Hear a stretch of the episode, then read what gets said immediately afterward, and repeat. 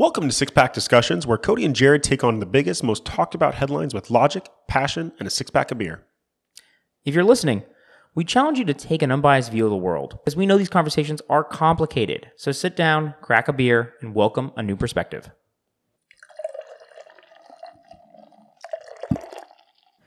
Okay, guys, coming in hot with a new episode with Jared and Cody, six pack discussions. Uh, what are we talking about today, Jared?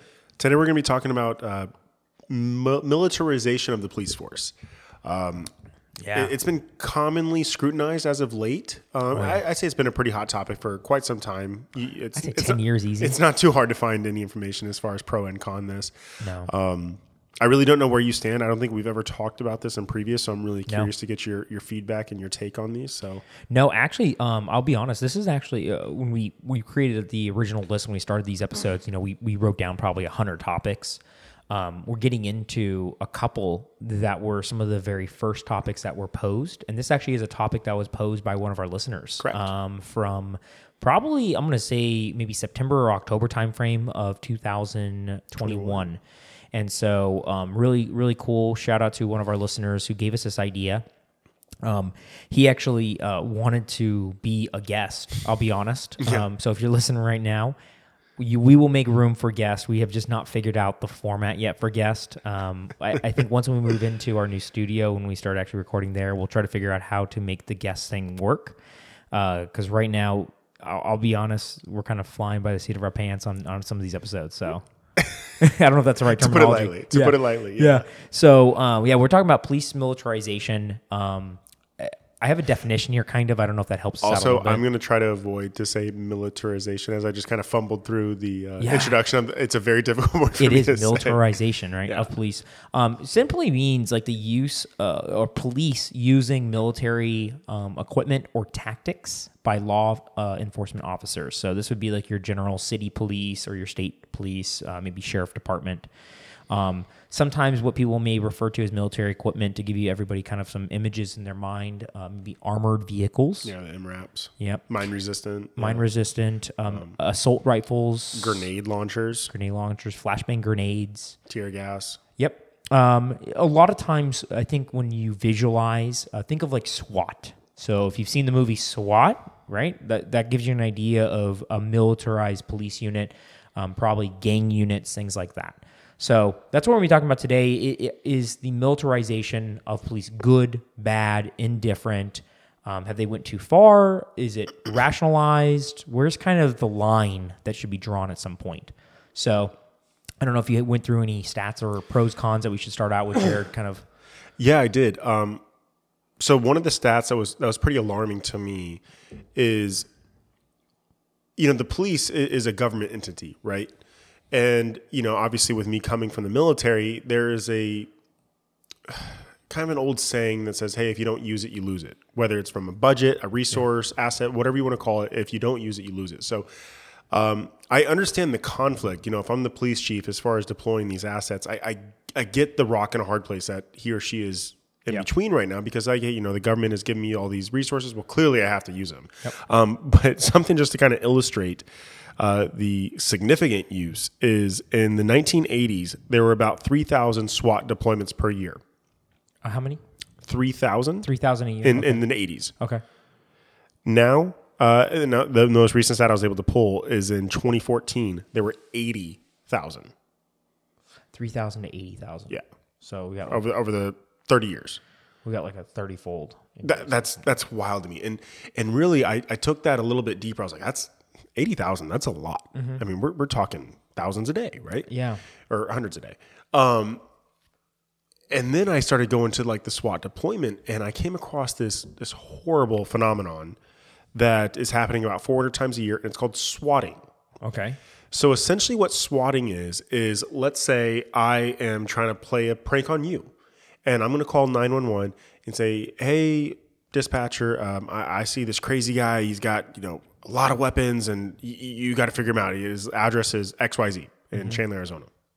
That's horrible. Hor- horrible. It happens 400 times a freaking year. So it's like it's prank, but you're actually using resources, and you're probably making You, you, no, no, you're not using them. You're abusing. yeah, you're resources. abusing resources, and you're also probably making someone's life fairly miserable. and you're probably putting them in a very, very odd predicament. Then they've done nothing wrong. Mm-hmm. Yeah, that's that's horrible. I, I would not recommend the, the any any person to even probably put a person in that situation. That's a horrible situation. Yeah, because all that you did is you took away from those resources and that asset from another person that could potentially be in need. Yeah. So f you first of all if you're doing Yeah. that. But um, yeah, that, that was wild to me to see the drastic increase from three thousand to eighty thousand, and and then actually I was like, okay, well, hey, you know, What I'm always I'm. I'm always know. hearing about you know the increased increased crime, so I was like, okay, maybe maybe that eighty thousand is justified. However, a third of the time is the only time it's covered, uncovered a weapon. So one third out of those 80,000, even a weapon is uncovered. 40% of the time, zero contraband is found. Well, it's interesting though. A third would mean that about twenty five thousand deployments actually make sense, Sure. Yeah. right?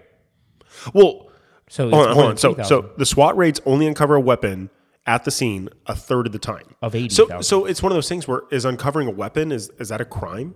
Like you, you have a lot of weapons. yeah. That so if the. SWAT were to raid your house, okay, that you would be a part of that stat. So I guess it's kind of cool.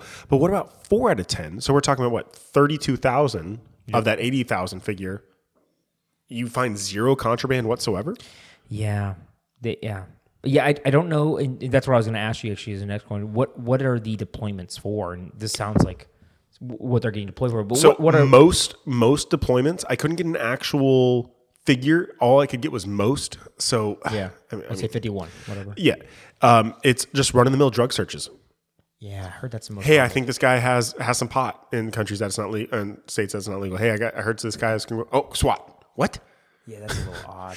because it, it's one of those things where you and I we've talked about this not not specifically to police, but in conversations. Whenever you get so passionate, so heated, you you kind of lose sight. So whenever you come in just guns blazing, literally, Yep. you, you kind of lose sight. You get lost in the moment. You you lose if if you're the one that's showing not passion. If you're the one that's very easily excitable, chances are you're probably going to lose sight. Yeah. No, definitely. And, and I feel like that's really apples to apples here. Whenever, look, you, you, I believe that you should use appropriate force for the appropriate means, right? Mm-hmm. So if I have to come up at you and all of a sudden you have a gun, well, I want a gun too. You know, just kind of fight apples to apples. But all of a sudden, if you have a gun, I don't need a freaking tank. Yeah, it is. Yeah, I see what you're saying. And w- one of the things that when I was doing a lot of research, I think the same thing kept on popping up. I don't know if you saw this, but um, 1033 program. Yeah, yeah, yeah.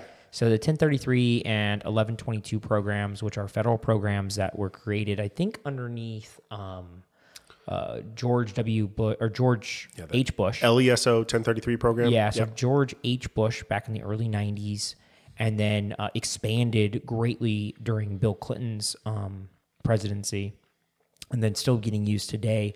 These programs um, offer uh, have so far offered billions of dollars of military equipment. So essentially, what it is is military order makes so many orders a year for, uh, let's say, uh, armor plated vest. Well, they put in an order of a million vest. Great. Well, they end up only needing about 800,000. Okay. Well, now we have 200,000 vests that are on the shelf. And so, what this program allows for is local police departments to say, hey, guys, um, we would like a new set of vests. We're going to put an order of 20 of them in. You know, we only have 10 soldiers or 10 police officers part of our force, but we, we're going to put an order of 20 in. So, as long as they can show some type of reasoning for that, oh, well, they get sweaty, they need to get clean. So, we need whatever their reasoning is. So, uh, and it's free. It's 100% free for local and state police departments to use this program. And the, and the idea here was is let's let's take kind of advantage of the federal um, program that we already have. We're getting good discounts. We're going to have the equipment anyways. So let's make sure that it's getting put to good use. Yep. Now, who likes this idea is, of course, the defense contractors. Absolutely. Freaking low. They Right. can supply more. Bingo. They're going to say, hey guys, go ahead and put the big order in. If you have any excess, well, the great thing is you're going to be helping the men Local and women. yep. Exactly. It's it's all right if you if you put in you know a five percent extra order. Don't worry, it's going to go to a good cause. So they're always going to be trying to sell more things, and so um, this is a very chicken and egg situation. Is there's not really a desire to have this equipment, but because it's there, it's going to always kind of be there to be used. So why not use it? To your point, And maybe this is escalating some situations because you're like, hey, we already have it. Might as well use it or we'll lose the ability to get some in the future. So interesting. 1033, 1122. I, I recommend everyone look it up. I tried to go some, down some rabbit holes on these two programs. Um, apparently, there's a lot of people that have tried to change them or limit them a little bit, kind of change it and regulate it a little bit. Haven't had much success, apparently. So, you know, it, it's one of those things where I think our listeners they have an idea as far as you know, kind of where I stand as far as you know regulations and you know Yeah. government intervention. A lot. I, I most of the time I'm really not for it. Um, but I, I do think that this one particular issue has gotten a little out of hand, especially whenever I started coming across these these uh, these figures. And again, you know, whenever I first came across that eighty thousand, I, I told you about forty percent, you know, come up with no contraband, only thirty even find a weapon. I was like, okay, now, now we're getting kind of bad. And the, the worst stat that I found though, the New York City Chief of Police, Okay. or police chief rather, I guess. This is actually the new mayor. I don't, he was, I think he was a chief, and now he's the mayor now. Eric Gar, uh, something. Uh, I, I don't. I didn't write down his name. Just Yeah. the, the, the Go, chief of sorry. police. so no knock SWAT raid, right? Kind of a controversial subject in and of itself, but guess what percentage the chief of police said that they get the wrong address of these no knock raids? Oh God. Um, twenty percent. Okay, ten percent. Okay. So, so let's take that 80,000 figure from a credible source. And now we're going to have the chief of police saying that 10% we get the wrong freaking address. That would be like you doing nothing wrong. You and your wife, your, you Eating and your dinner. pregnant wife are eating dinner, maybe just put down Lily, and all of a sudden you got freaking SWAT breaking down your windows and doors. What the hell?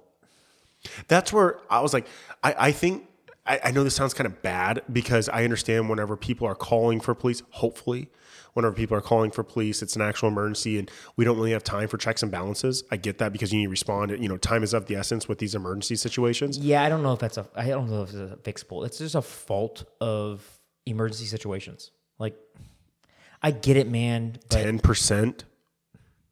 Bro, you need to take a, I think 1% would be a pretty hot, a the wrong address. 10%, 8,000 times a year? I'm saying. Come on, man. Me personally, I don't know if I could do the exact perfect job ten times in a row every time.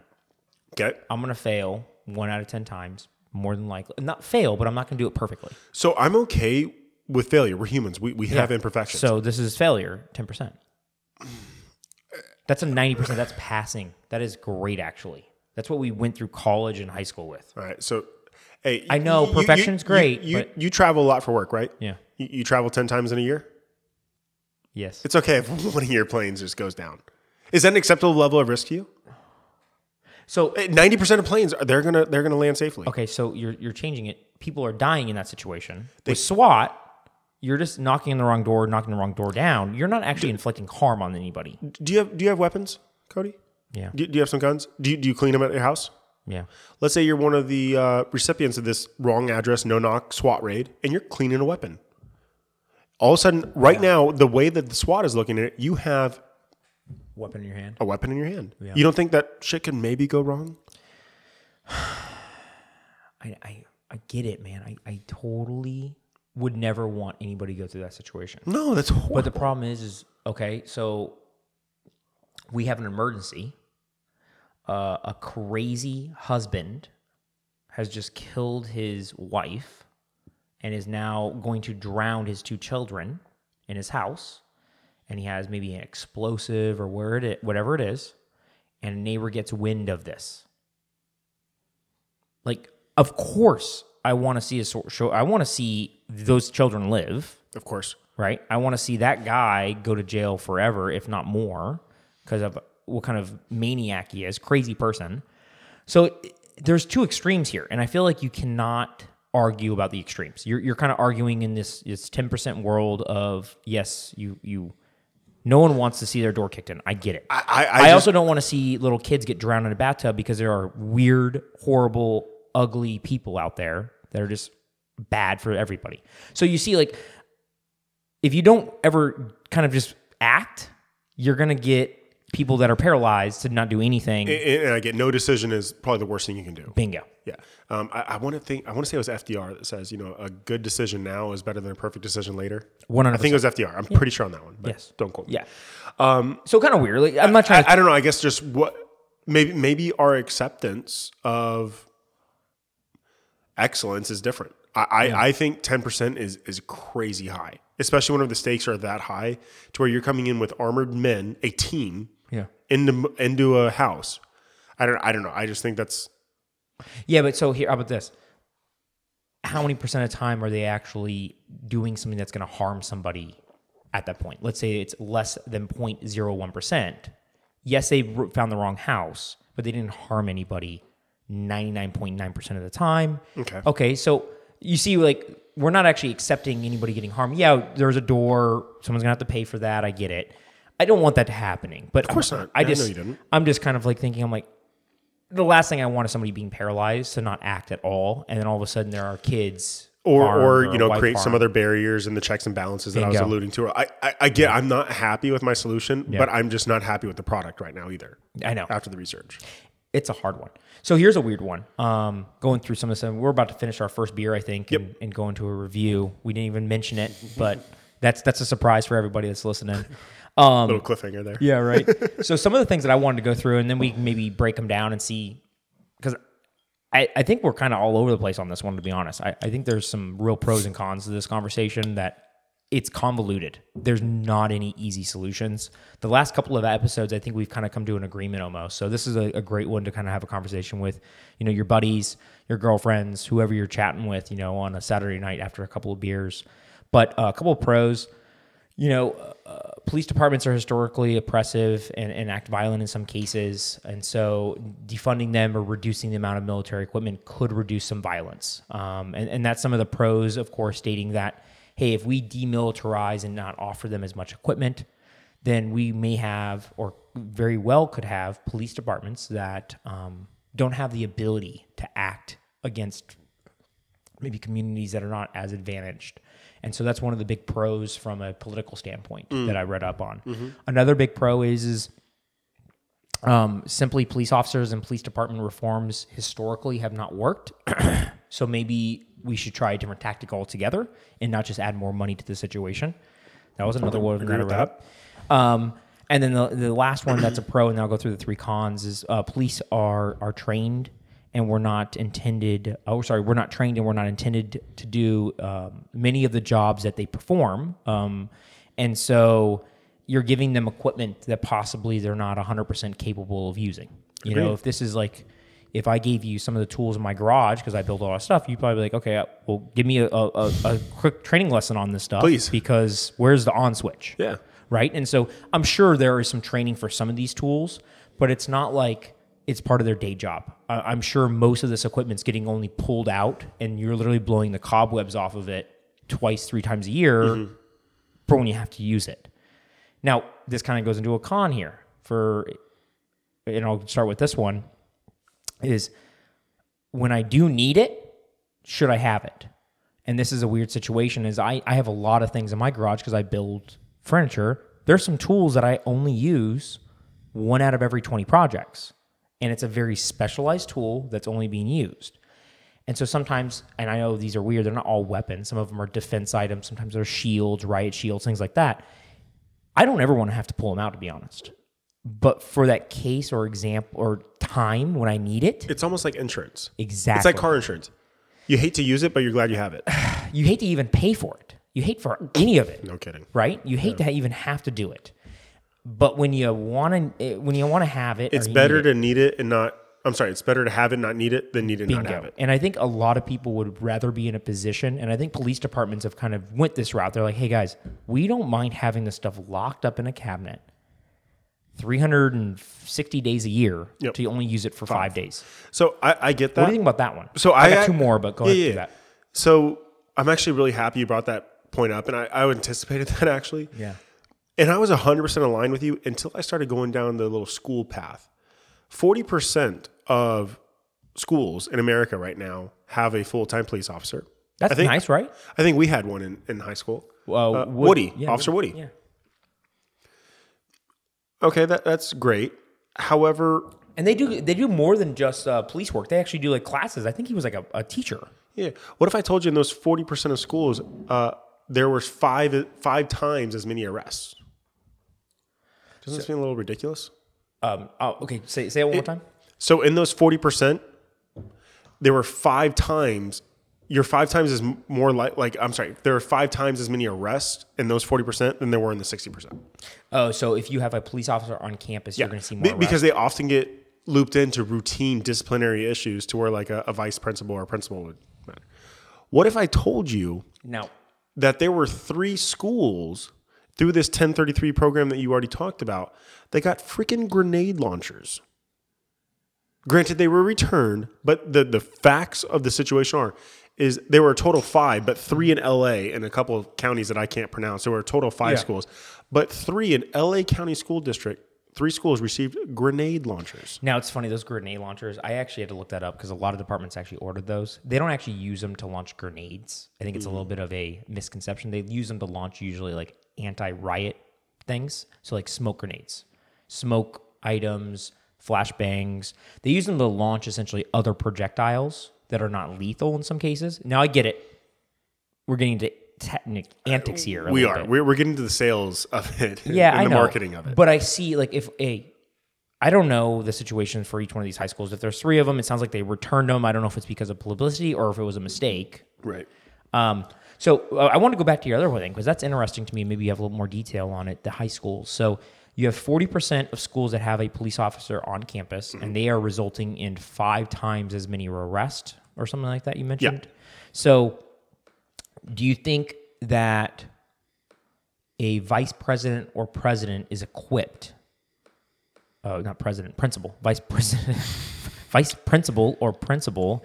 Are they properly ready to deal with those situations, or do you, or do you think it's good to have a, a police officer deal with those situations? I don't know. No, honestly. no. So, so the issue is, is they're they're being asked for routine disciplinary things like disrespecting the teacher or using their cell phone. I mean, routine stuff that stupid students do. Yeah. So I- That, that's that's where it's just like, why are you over escalating a situation? It's very similar to why are you deploying SWAT for a routine drug search? It's it's unnecessary show of force and and honestly abuse of force rather. So the only one I'm kind of going to think push back a little bit on is because there's a current situation going on in Virginia where uh, a school principal right now I think is on like leave because he performed some disciplinary action on a kid that performed I think I think there are like rape charges of some sort on a Are girl. you talking about the transgender? yes. Yes. So perform some type of rape or something like that in a school bathroom. I don't know all the te- details here, guys, so I might be mis- misspeaking a little bit, but I'm pretty sure a, a guy that was a girl was in the girl's bathroom and raped another female in the bathroom. And so the there's no on-campus police, of course, to deal with the situation, and so the principal took it upon himself to deal with it, and they really didn't deal with it appropriately. And so, kind of a slap on the wrist. Okay, um, sorry, little girl. You know, your parents are probably going to be upset with the situation. I'm sure we're going to deal with it, but we're going to deal with it in a high school fashion. We're not going to deal with the police. And in that situation, I think most parents, I know I probably would have wanted a police officer to deal with that situation because that kid probably should have been arrested that day. I agree because it's a crime.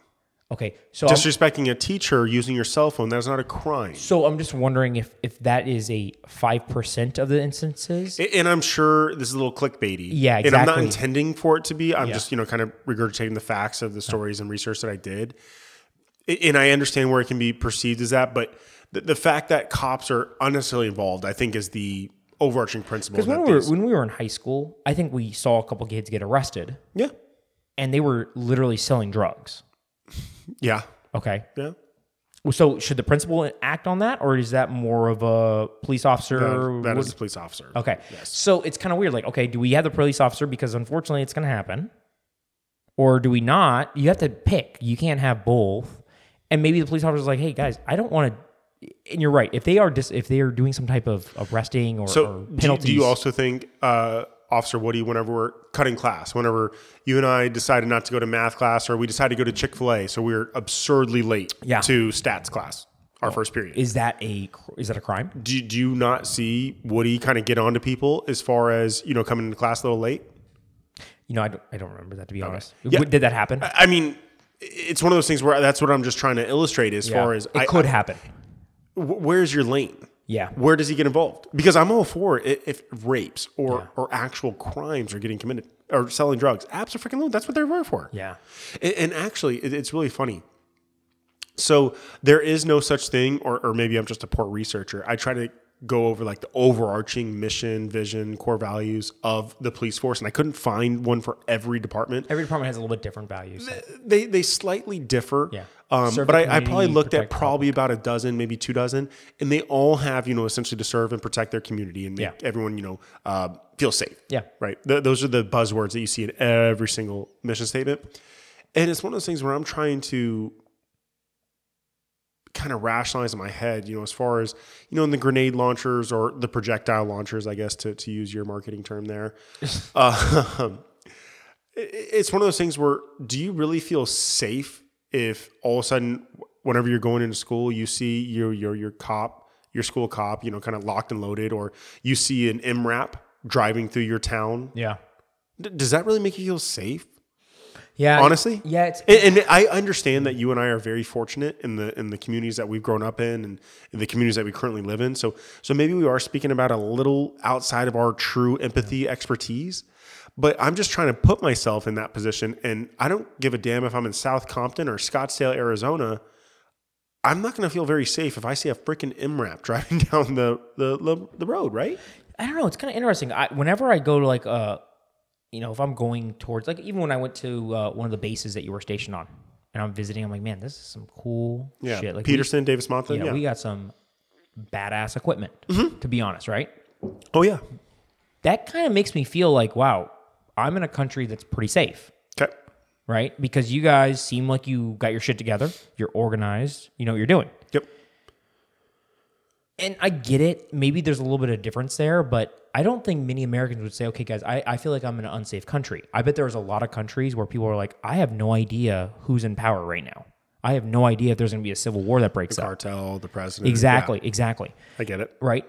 And so if you're in a city that has a police department that may be over militarized, and again, most of this happens only during rioting or situations that are bad, right? When you see this type of presence.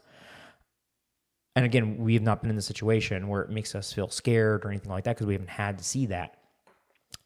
I don't know if I would be on board with saying, no, that's going to make me feel in fear of my life. I'd be like, these guys are actually here because we're trying to control the situation so it doesn't get out of control. Same thing as what you've done mm-hmm. with the military, right? We're just trying to make sure that we have a preventative measure in place mm-hmm. for a worse situation.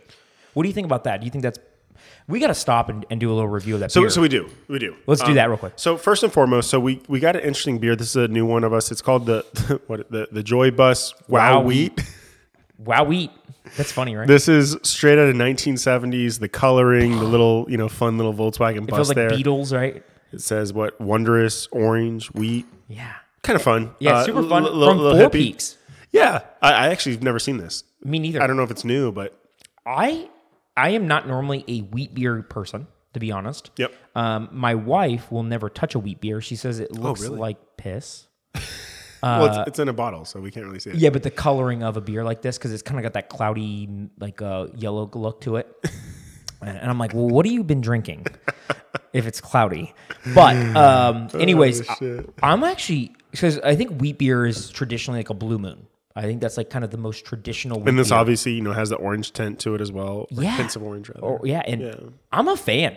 I, I don't know about you, but Four Peaks, you guys, if you guys, if this is a seasonal drink, if this is a, a, a short run, Continue it. I think so. I think this is a 4.0 all day long for me. Yeah, so I, I think this is solid. Um, with with the hints of orange, you know, it's it's trying to get a little little IPA, a little flavory for Yeah. me. Um, so I'm gonna I'm gonna call you. I can feel confident. I think I gave that day drinker, which I really liked. I think I gave it a three eight. Um, this is just under the day drinker for me, so I'm probably gonna go three seven. I, I think this is a solid beer, but I, I really enjoyed that day drinker. Yeah. Um, I liked it too. yeah. Um, I think I give the day drinker even a better score than you did, to be honest. But whatever. This drink, Yeah, this is uh, this is a solid beer. I would drink this any day of the week. Agreed. Agreed. Yeah, it's a great beer. So I, I'm sorry, I, I I'm forgetting your question. What was it exactly? No, so I was saying, um, you know, we expect our military to protect our borders and other countries and make sure that you know we are my house is not going to just be shot down with a missile. Like we we we expect that. It's a reasonable expectation. Exactly. More than more than ten percent acceptance rate, right? Yeah. And so we have that. well, I don't know about that. But Yeah, I know. but it is a reasonable expectation because I'm like, okay, I trust you to do a good job while you're in the military. I trust that there's the right equipment that you guys are doing the right thing. Now I get it. There's probably overspending. There's probably a lot of things that are kind of going maybe not 100%, maybe 90% of the time it's probably pretty good. And then 10% maybe we're overspending some stuff. Like there's some things that we probably spend Some should be spending, yeah, ten dollars for a bolt when it should probably be eight, you know, three cents. I'm just making a joke. Of I. I know it, it.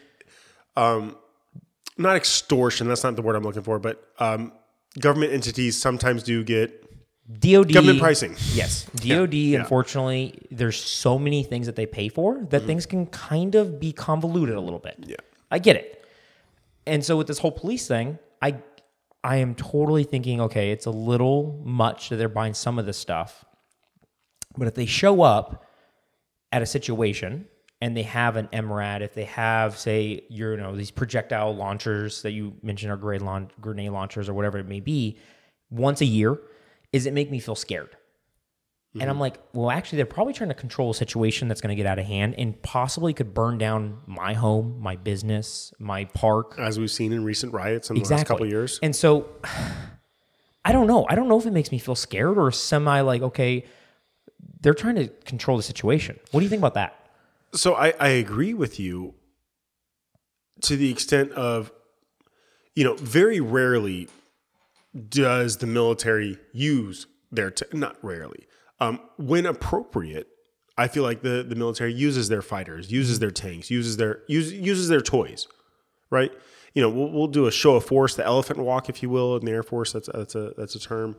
But very rarely do we use it. We train to them to an ungodly extent, as you'd Yeah. imagine, as you'd expect, as you'd want.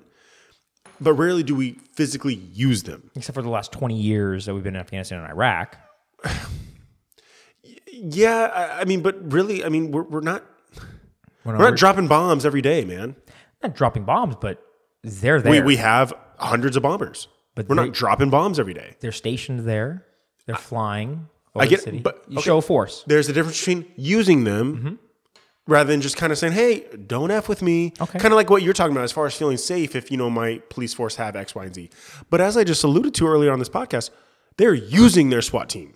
80,000 times a, a, until what I can't remember the exact stat, but four out of 10, you don't even find any freaking contraband. Yeah. 32 out of 82 out of 32,000 out of 80,000, you don't even find anything. Yeah.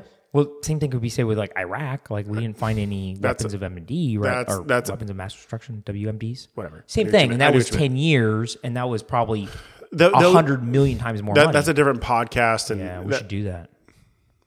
We can do it. dude, we could go down to 800 different rabbit holes as far as but anyways, it, it can happen in any case scenario, and this is where I'm like, okay, if there, let's say there's a massive riot in Phoenix right now, Mm-hmm. there are there are, let's say a thousand people uh, on two different sides of the fence that are throwing bottles at each other, maybe you know projectiles of some sort, things like that wouldn't you want there to be some type of show of force by the police department to kind of say, "Hey guys, um, we're here to take it, you know, to make sure that this does not get out of hand. Go back to your houses. Let's let's just calm down. We're gonna arrest a couple people because you guys are critically actually hurting people, breaking windows, things like that." But like, I I, I wouldn't want to be out there without some type of armored vehicle. Do you really want to be a police officer and getting shot at and not have some type of armor around you? No, I mean, it's one of those things where the, the analogy or the old saying I'll use is, you know, bringing a knife to a gunfight. Yeah, I, I, I don't want that. But also, what I don't want is the abuse of force that, that has been unfortunately exhibited. it's almost like an unsolvable issue. I, I, I- don't know what you do. because you want to be protect yourself. Like uh, all these people are, and this is one thing that gets a little upsetting to me is that policemen, police people, these are your next door neighbors. I'm sure every one of our Absolutely, yeah. listeners have probably somebody that is Can name a cop as a friend or a family member. exactly, and probably within your neighborhood, you probably have a police officer that lives in there. Mm-hmm. Like it is extremely common, and so these are just normal people that have a job and decided that I'm going to help the community. That's why I'm like, I don't think they're trying to do anything bad. They're trying to just uphold the laws as intended. And yeah, you're right. This equipment stuff makes it. Is it? I think the main question is: Does the equipment incline them to do more bad than if they didn't have that equipment? That's really the kind of the question. What well, that's that's what I was kind of talking about earlier. As far as they are unnecessarily, I, I I feel like I can freely use that word, unnecessarily deploying the SWAT team and utilizing the equipment to justify the use of the equipment to keep getting it. Because who doesn't want more stuff? So you think that they're deploying it specifically to get the money, or to, to, No, no, to I think- ask for more? I, I think they're deploying it to ask for more and to show use, a use case for it. Yeah. So maybe there should be more of a rationale around. Okay, hey, we used it and it resulted in X. So let's say So, there's so the problem is, and this is why I said the chicken and the egg, catch 22, whatever you want to, com, common thing you want to say to it, because, all right, now all of a sudden, police chief, I come down on, hey, hey, Cody, you, you deployed four out of 10 that you deployed your SWAT team. It was, it was bullshit. Yeah. So now the next call you get, you're going to be over scrutinized and maybe you don't show an appropriate use of force. And all of a sudden you got four dead cops. It sucks. I, I don't know what you do. Yeah. So here's what my thinking was. I know we're we're about halfway through our second beer. You're probably almost done with yours because you're a faster drink. I don't know. You're about the same spot. I'm good. Thank you very Yeah. much. wow. Defensive over there. Yeah. Um, no, what I was thinking is, is um, one thing I was trying to think is a lot of people over, the, and we probably should do a separate one on defund the police because this is not exactly like the defund the police. Oh, this is not even close. What Exactly. we're talking about is defunding the police. But no. but what I was going to bring up is is we're trying to take some money away from police departments, militarization equipment. It's not really taking money because they're not actually spending money on this because it's free equipment. But what if those dollars that was going to a contractor? Because that's really what's happening here is that the federal government is spending me and your tax dollars on equipment that goes on a shelf that is then allocated to individual police departments. Correct. So in the end, at the end of the day, what's really happening is you have, you know, let's let's just say one percent of your tax revenue is going to a Defense Department contract. It might be more or less, I don't know, but let's just For, for, sake, simplicity. we'll call it 1%. Yeah, one percent. So if I spend thousand dollars in taxes this year, you know, you have hundred dollars going to a defense contractor, and eight eight hundred, or sorry, eighty dollars of that hundred are going to be going to a military use, and then the other twenty percent just goes to a shelf, mm-hmm. which is absurd in the first one. I know. But let's not try to solve that problem. Well, that 20%, instead of actually spending it with the defense contractor, maybe it makes sense to actually increase the amount of police in that local area. Oh, rather than equipment? FTE? Bingo. So let's increase the amount of police, and now we can do more effective preventative policing. Right? When you increase a police presence, what usually happens is, is that people are like, okay, I can't get away with stuff. Um, they're just going to be, there's always police around. Like, okay, this is an area where I'm just not going to get away with this thing. I'm going to move somewhere else, which is good.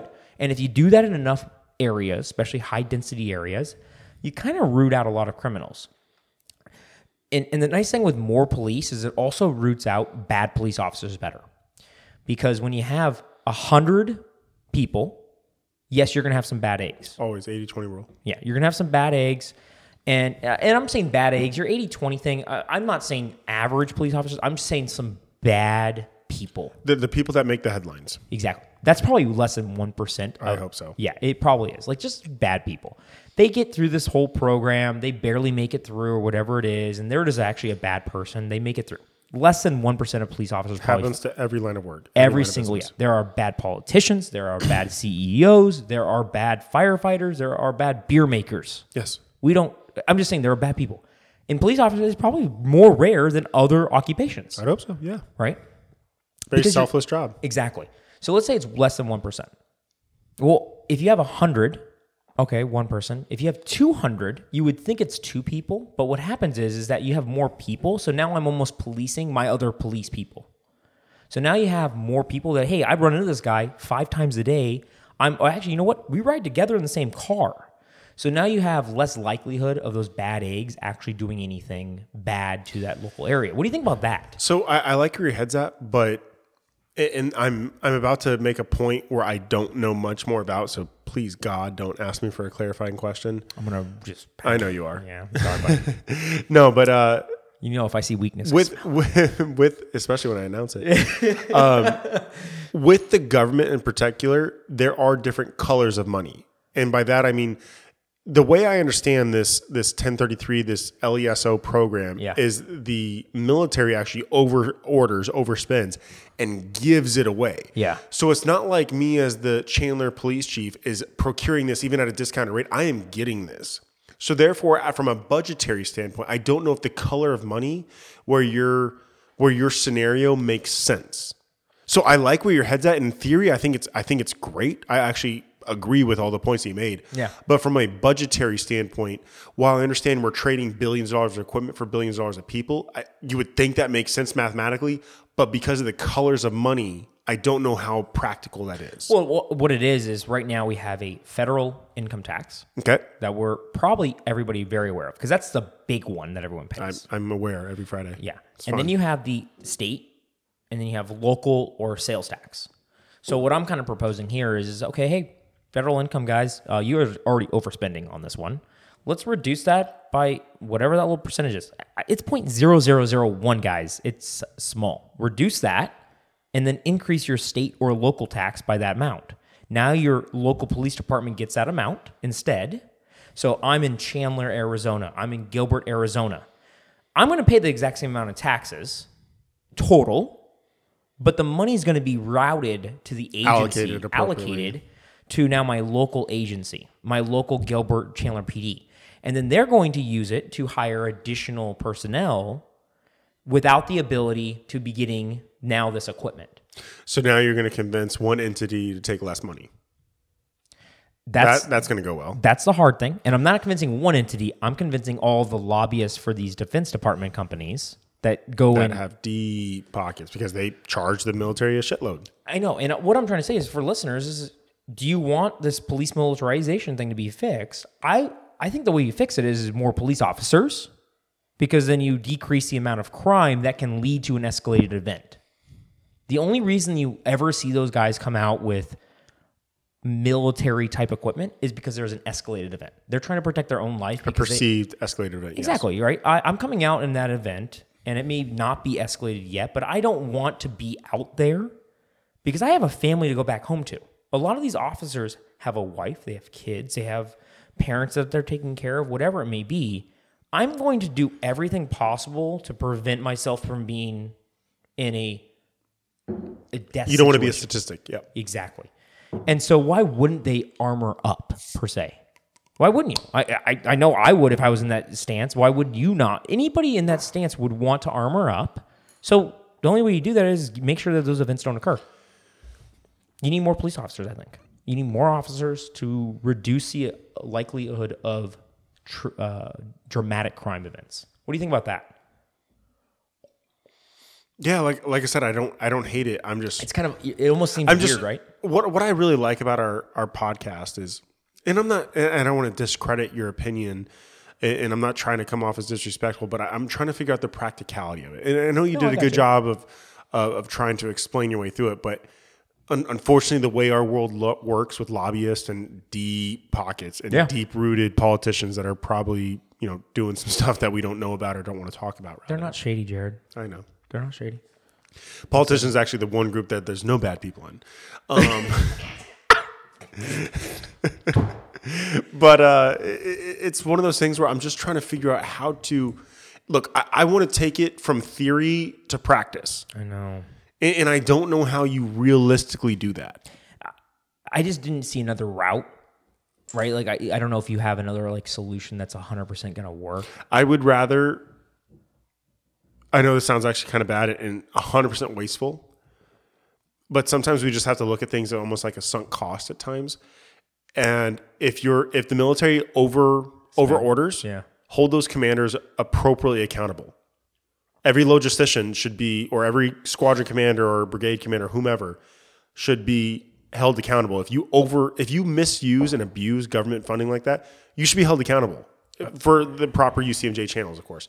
But this fact, like, oh yeah, if you overorder by twenty percent because gov- some government contractor gave you a sweetheart of a deal or whatever, right? We, You and I understand there's someone making a shit ton of money on this.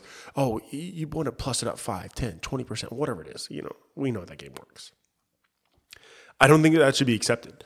So I think the root cause is the fact that we we I'm sorry, I shouldn't have said we. The military intentionally overspends and it's because that whole you don't use it, you lose it mindset of from a budget standpoint. So there's a, a much deeper rooted cause, but I think an accountability from a military, from a commander standpoint, needs to be the first step. So it's weird. I would much rather the grenade launchers or projectile launchers, and the MRAPs or whatever. I would much rather them go wasted than start unnecessarily scaring our our civilians. Because right now we have a WRM program. It's a War Ready Reserve. Um, shit, I don't want to get in trouble. So there, there are certain facilities, places throughout the world where we have WRM programs out there, WRM material that we have stashes of food, tanks, weapons, bullets, etc. Supply that. If you overordered, get your hand slapped and you know figure out your budget for next year, and you, you get appropriately uh, reprimanded. But then that excess does not go to the schools, doesn't go to the police force. It goes to the WRM program. That's what I would do. Yeah, but two. per- I, I, again, I'm pushing back on this. Not because Figured. not because it's your idea by any means. I like it. I think there's. I think it's valid. How, how do you how do you stop a police chief from getting free free fun toys? Yeah, but Who the hell wouldn't want a grenade launcher? I know, I know, one hundred percent. But the problem is, you just said I need to take these generals, right, and essentially slap them and say, "Hey guys, you just ordered by twenty percent extra." Yep. Well, the guy that's slapping him did that for the last 50 years to be in that position. So you're essentially going to say, hey, yeah, you're a one star general that just overordered, but the three star general that's in that position did that for 50 years. He would never or she would never do that. Yep. There's a structure there in place that unfortunately you can't. You can't have a reprimand. You can't reprimand. So what you're saying is our leaders can't tell our future generation of leaders about past mistakes that they've made. They can't pass on that wisdom. You don't want for the your for your two-year-old daughter military for your two year old daughter. You want her to touch that stove. You uh, can't just tell her actually- to. Yeah, come on, dickhead. yeah, I do. Yeah, I, I know you do, but Personally, you understand the analogy I'm saying. I do. You- That's what wisdom is. You learn from your mistakes. Hey, if we continue to do things like we've always done, we'll never evolve. We'll never actually get better. Yeah, right? But wisdom does not come at somebody else's wisdom very well. You cannot pass on wisdom. That's the problem. Wisdom comes with experience. I understand that. So you have to be in the position, right?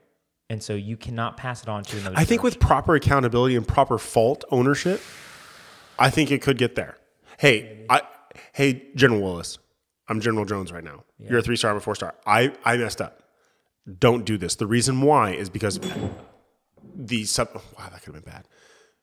Just for your listeners, I I talk on my hands a lot. We are actually in our new studio. We're actually going to be on camera that we can actually see, you know, Cody and I's animated faces and hand motions. I beer my hands a almost went all over laptop. I was about to be really pissed. You guys would have learned some curse words. Really. Sticky, sticky keys. yeah, but um, what, what I'm saying is, is I don't know. I just feel like that's that's a shame on the leaders. The, the leader's ability to lead, I guess, for, for lack of a better term, I wish I could have put there. But it, maybe if my first beer, I could, I could have come up with something a little bit wittier. I But don't know, man. I, Dude, I come, don't think. come it's a- on, man. You can't tell me that you haven't had a mentor at work that says, "Hey, Cody, I tried it this way. I tried it, and I understand where you were trying to go. But maybe if we go this way, it's going to be a little bit better because of X, Y, and Z." No, I, I, I, I understand what you're trying to say. With, hey, I've done it. Learn this from way. mistakes. But I didn't see that as a mistake. I'm not seeing that as a mistake. I am the three star, or I'm the four star, whoever I am. You want to know the mistake? Eighty thousand SWAT deployments.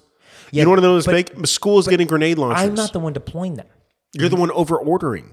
I'm over ordering because You're the I one. want You're the one contributing to the supply of the grenade launchers, the excess grenade launchers, the, excess only- MRAPs. But the- I'm not. I'm not doing that on purpose. What I'm over ordering for is to make sure I'm prepared for the next tragic event for my line of work, not for uh, a Chicago issue or not for a Phoenix based issue or for a Los Angeles based issue. Right? If I'm if I'm a four star general in the Army or in the Air Force or Right, right. wherever I am, Yeah. I am making sure that my team is prepared for uh, the next conflict. Love it. Right? So As- that's what as- what you- that's what you're challenged and charged exactly. to do. So it would be it would be almost absurd for them to even e- expect them to order the perfect amount. Okay, so they're like, oh yeah, guess what, guys? I'm within three percent. So we still have three percent over ordering.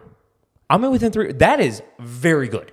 I would say that was like a perfect order if you're within three percent, because we're looking at billions of dollars of spending. So if you're in three percent, that's not that big of a deal. So they still have three percent of excess weapons, whatever it is, and and more than likely it's going to be around ten percent because three percent is perfect. We can't ask for perfect. So let's say five percent is likely. So I still have five percent of excess stuff. To your point, I like your idea. Let's put it in the reserve store area. WRM, yeah. Yeah. War Ready Reserve. Yeah, let's put it there.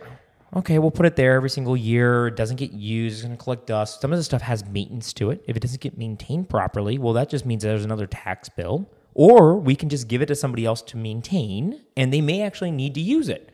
I think it's kind of crazy to think that police officers don't need some of this equipment in some cases. Some of this stuff is like body armor.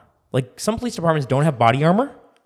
I think they probably should be able to have body armor. Agree 100%. Okay, so some of these things that they're getting are just the newer version of body armor because the federal government has the best deals with these big companies. Like they get the discount per se. I'm I'm quotating here because the discount sometimes is not really a discount. They mark it up 20% to give a 20% discount. Exactly. So whatever.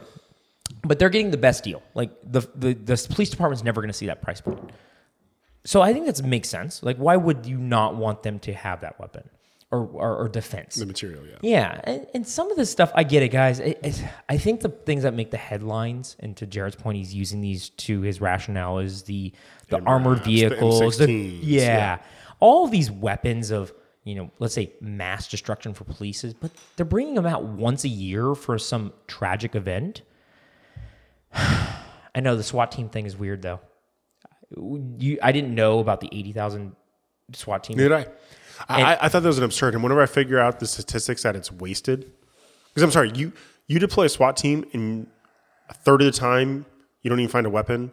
Forty percent of the time you don't even find anything.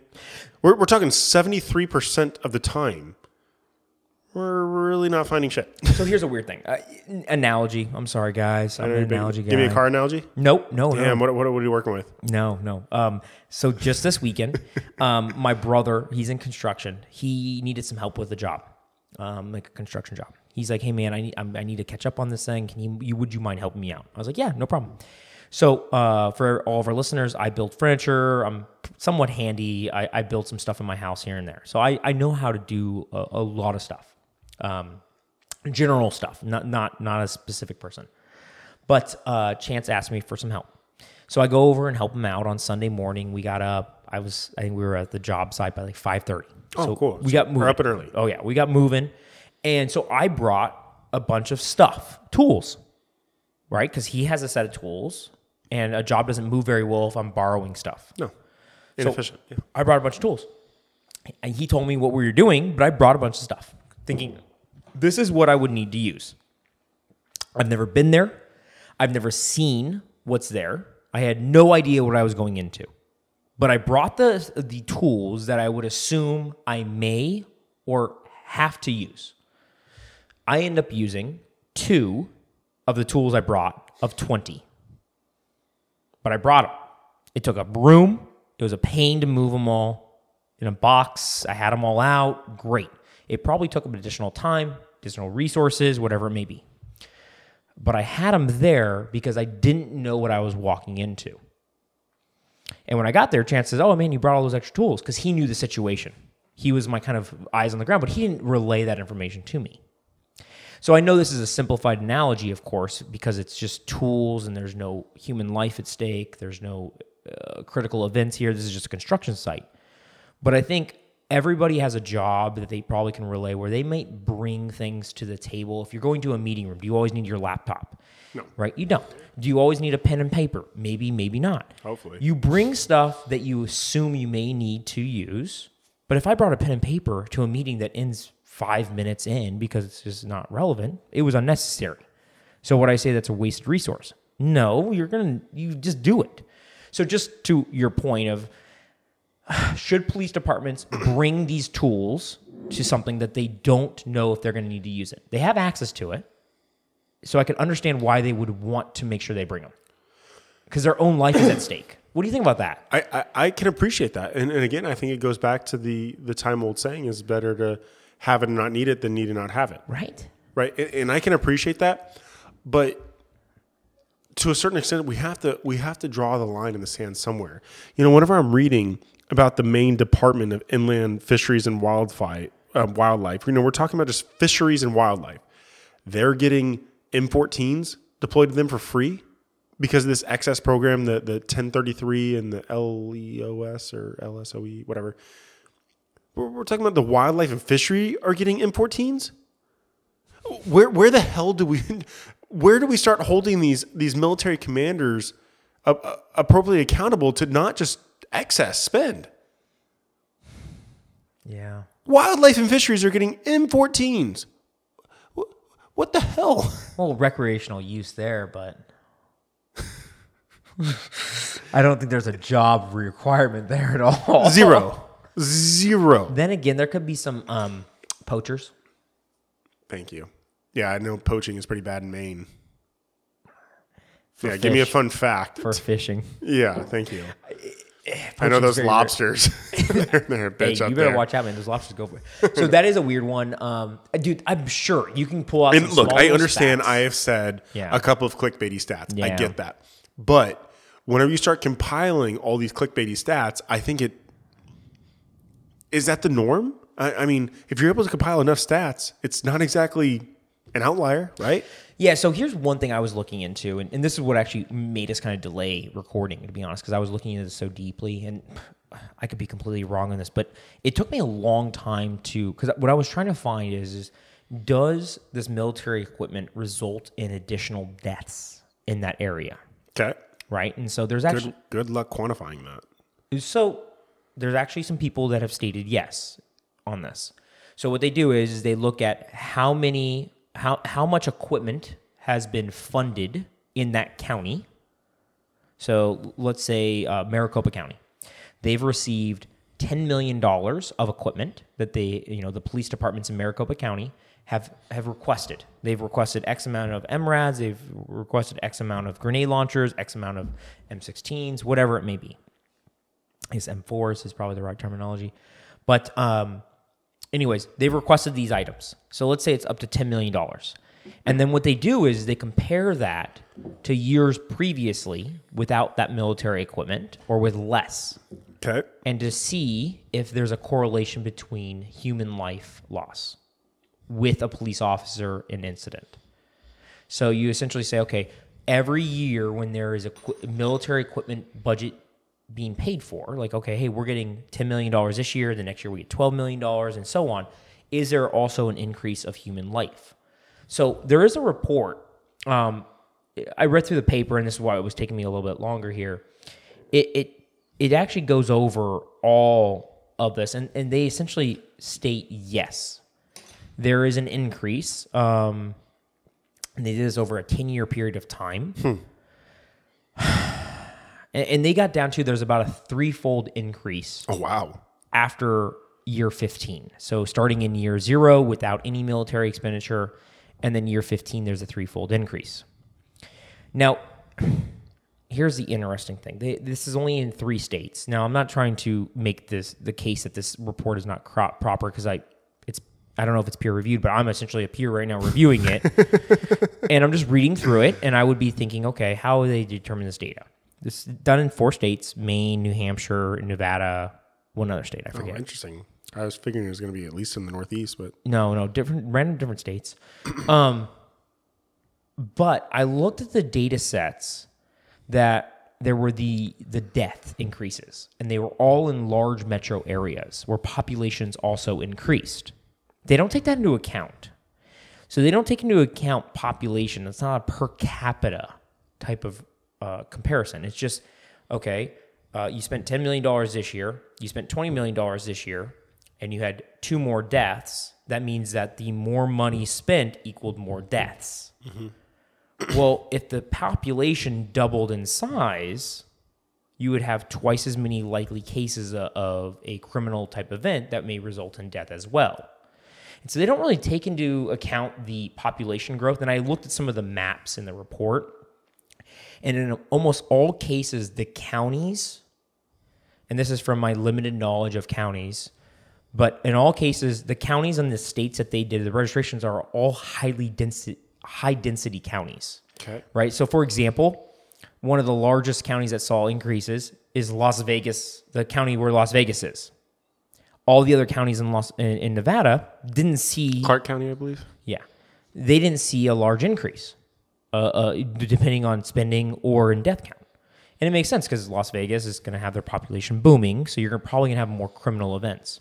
So, anyways, all this is kind of coming to my conclusion is like, I don't know if there is a a positive correlation with if you spend if you get more military equipment, do you actually see more human life loss? I think that's really what this podcast is about is, is military consumption of equipment for police forces does it result in loss of additional human life because that's the last thing we want That's what I care about. Yeah. exactly right i don't you could you could get let's just say they get unlimited amount of military stuff and you actually see a decrease I would be all for it. Exactly. The last thing we want is is any type of additional human loss. This report is stating yes, there is, and I read through the whole thing and tried to kind of make some assumptions here. And I don't know if there's a, a causation based on this correlation that tr- they're trying to do. Ah. You see what I'm trying to? I think they're trying to kind of tie it to You it. think it's a loose tie though? I think it's a little loose. And then the last little Well, thing. I, I think it's one of those things, and that's why I almost stated.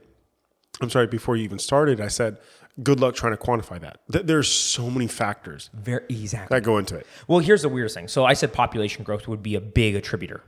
Population density also attributing it because the more people you have, like I would imagine there's a lot more crime with people that are in a skyscraper than a suburban neighborhood. Okay. Right? You're all stacked on top of each other. You're gonna be frustrated when the elevator doesn't even get out there on time. If it's broken, there's just more frustration probably in a very tight area because you're always bumping shoulders with people. There's a higher likelihood of a crime probably because of people just being. Do you think that's a, a crazy assumption or what do you think? No. That makes sense, right? Yeah, I I, I would actually uh, agree with that. You know, look, everyone in life, every walks of life has their own stressors, but whenever you're constantly Tight and shoulder to shoulder with people, oh yeah. my god, it. yeah, like it's, annoying. nice to have a little bit of air. air because likely if you're having shoulder to shoulder, you're in a highly dense populated area, high cost of living, commute to work, you're always in traffic. It's it's just not a good life. There's more Yeah, stress. A lot of stress. A lot of stress. So the last little thing I read in this, which is this, is- I thought you'd like this. So they said, "Yeah, we get it, guys. Um, we didn't take into account the population density. Oh, that's good. So they actually were trying to say that. Okay, that makes sense. So what we used is is the amount of dog killings by police to justify the increase. Dog killings, Exactly what I said. dog killings. Is Yes. what you're saying? Okay. I know. Huh. And this is where I'm like, okay, this is an interesting. Now, just so you know, this report is cited more than any other report on all of the major news networks that have talked about police militarization. And I told, didn't I tell you it was taking me a really long time to oh, get yeah. through it because they don't actually cite the actual journal report. So the actual document. They cite other news companies that have cited, and, and that's why it was like a link, a link, a link, a link, a link. Finally, I was like, I was googling a lot of different journals that were all about this. Finally, I found it, and this is the one that they were all kind of attributing to. Which, okay, I get it. Maybe there's some data sets in here that are actually 100% true, but where the correlation kind of falls apart for me is they're saying, well, the reason this makes sense is that we also saw additional killings of dogs in counties that saw additional use of militarization equipment. And I'm like, okay, well, I don't think police officers need to use high value military equipment to kill dogs. Like, I, I don't think there would be a correlation. Oh, I have more grenade launchers equals I'm going to kill more people and I'm also going to kill more dogs. Do you think that makes sense or no? I'm, I'm trying to figure out where the hell the dogs are coming into place, man. What? Right? I, I, I don't think that was a very odd reasoning to me. The only thing that would make sense to me is that there's more population. So you're going to have more encounters with dogs when you have more encounters with people that are committing crimes. Yeah. That would be the only thing. Yeah, I mean, but I then get, it falls I apart. That. I can I can follow that, but That's the weird. dogs independently, I don't get. So so see where like it's kind of a, like they use that as their crux to the whole argument uh, to rationalize it. So just one more out there. So, you know, as we're kind of coming to a conclusion, pro, con, you know, for, against, you know, where are you at? You know, today you have to draw a line in the sand. Yeah. Right now, you know, with this 1033 program, LEOS or LOES? I can't remember, but whatever. The 1033 program. Yeah. Are you for or against it? Are you just okay with, you know, these military commanders over ordering by upwards of 20, 25% at times Yeah. and just say, uh, oh, oops, here, here you go. Yeah. So I- Wild and fisheries and police departments and Yeah. schools. you know what's funny is I do not like the 1033 at all. Okay. um, which is good because if you got rid of that, that would leave kind of a, a, a reason to not be overspending if you were a general. Now it might just go to your other destination that you mentioned, where it's just like a The WRM program, yeah, like a reserve Yep. which I'm all for. You need that anymore. to some extent. Like we don't Agreed. need a, a, absurd excess. We right now don't. we have an absurd excess. I think that's why police departments are just taking it. Yeah. Um, so where I'm where I'm for and against is I want departments that need this equipment to probably have it. I think there are situations that unfortunately occur. I don't I don't never I, I don't ever want policemen to go into a situation and feel like they are underprotected. Absolutely not. Because they are going into a situation that they do not want to be a part of. So I, I, I agree with you 100% in that. I understand there are bad people in every line of work. And I understand, unfortunately, as recent news and, and recent history would illustrate, is it's gotten a lot more um, highly publicized as Yeah. far as the bad police officers out there. However, I can't make decisions and make you know best you know recommended best practices as far as going forward on the bad apples. I just have to assume that these men and women are sacrificing their lives to protect perfect strangers whenever they become a first responder or a military person, right? So let's Yeah. let's hyper focus on the police officers right now. And with that, if the bad guy has a gun, I want my police officer to have a bigger gun.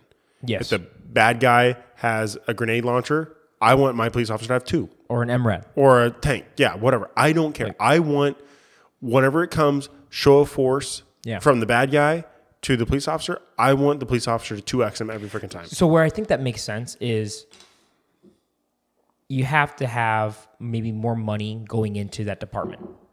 Right? So I think getting the federal government out of that situation and giving them the money and saying, "Okay guys, I live in this community. We're a growing community. We're going to end up higher density. We're going to have more problems. I'm going to pay higher taxes in my city or my locale." Makes sense. So I think the way you fix it is you move some of that federal taxes and you give it directly to your local taxes so that they can use it for what they actually need it for. Right? So if you live in a smaller town with 10,000 people, you're just not going to have a tax base to justify the purchase of a armored tank. You just won't have the tax base to do that. Neither will you probably ever need it. Hopefully not. Yeah. Now, if you're in Chicago or if you're in Ferguson, Missouri, or something like that, where you have a large tax base, you also have a high density of population, and you also have a likelihood that you could go into a situation. Well, yeah, you may have a couple of armored vehicles to deal with Right. very aggressive rioters. San Francisco. Exactly. And so I just think it makes sense to have local people be able to make those decisions. Now, right now, they're making the decision just to get free equipment. So even if I have a 10,000 people population, I can get that free MRAP. I can mm-hmm. get that free whatever as long as I can justify it. Now, here's the problem I can justify it personally, probably every time. Yeah. I can sell to some government bureaucrat that I need it. But if I had to actually purchase it with tax dollars, I don't have that. I don't have And that. income. account for those for your voters. Bingo. Yeah. And so I think you need to take that accountable money. for Bingo. voters, yeah. You need to take that money, put it into the local governments, and then they can do with it probably better. You're just getting rid of the the bureaucracy between the dollars. Mm-hmm. Right now, you're sending it to a federal bureaucrat. They allocate it to the D- the Congress allocates so much money to the DoD. The DoD then says, okay, this government branch gets so much money. This branch then says, okay, this general gets so much money. This general then says, okay, I'm going to spend so much money on this program. This program now overspends by so much money, and then that money gets allocated to 1033 plan. You see how like how many steps I had to go through there? Where I'm just saying my dollar should go to my mayor. My mayor says my police force gets so much money and then they can spend the money. That's three steps, not 20. That's what I'm trying to get to. Closer to the effect. A little bit more tangible for you. I think so. What do you think about that? No, I, I agree with you, man, and, and I would love, and very similar to your earlier earlier idea as far as you know, Yeah. al- miss. I'm not sorry, misallocating, reallocating. You know, hey, I'm going to take 0.1 percent from my federal to my city, and that way it allows them to have the proper autonomy to run Yeah. the places. Yeah. I, I get it in theory. I'm just struggling with it in actual practice. You just got to vote for the right person, I guess. Yeah, Right? I, I mean, honestly, the midterms are coming up. if you vote for the person that you know wants to put control with your local community, that's probably who you should be voting for. It's like, hey, whoever wants my mayor or Who, my who has a better pulse on what's going on in Phoenix, Arizona? One hundred percent. uh, Someone in DC? or- no, Someone in DC? No, they have no or idea. someone here in Phoenix? no idea. Y- yes, yes. Phoenix, the governor of the state, that's even distant. Like, Yeah. I, I don't think the governor knows what's going on in Chandler right now. No, because uh, look, look, he has to worry about he has to worry about Sierra Vista. He has to worry about Oh my god, um, Tucson, Payson and Flagstaff. Phoenix, and yeah, Yeah, he's got a pulse, but the mayor and the police chief of your city, in and out, truly get it. Well, should and they're also working probably absurd hours because they have a lot of responsibility. The the governor and the president and these congressmen and all those people in D.C. There's a reason the the richest zip codes are there. They're sitting there and they are making a lot of money, hanging out in session a couple of weeks a year. Like, come on now, guys. yeah. Okay, ready to close this thing out, man? Yeah, man. Um, as always, you know, uh, we love interacting with our followers. Like I said, or I'm sorry, like Cody said earlier, this this subject actually came from a suggestion that we got from one of our listeners. Um, so we invite them all. We we love hearing the feedback. We love getting the different perspectives. Maybe if we messed up, please let us know. Um, so with that, if you guys wouldn't please give us a follow, wouldn't mind, please give us a follow at Six Pack Discussions, and we look forward to interacting with you. And uh, thank you guys for listening. See you guys. Bye.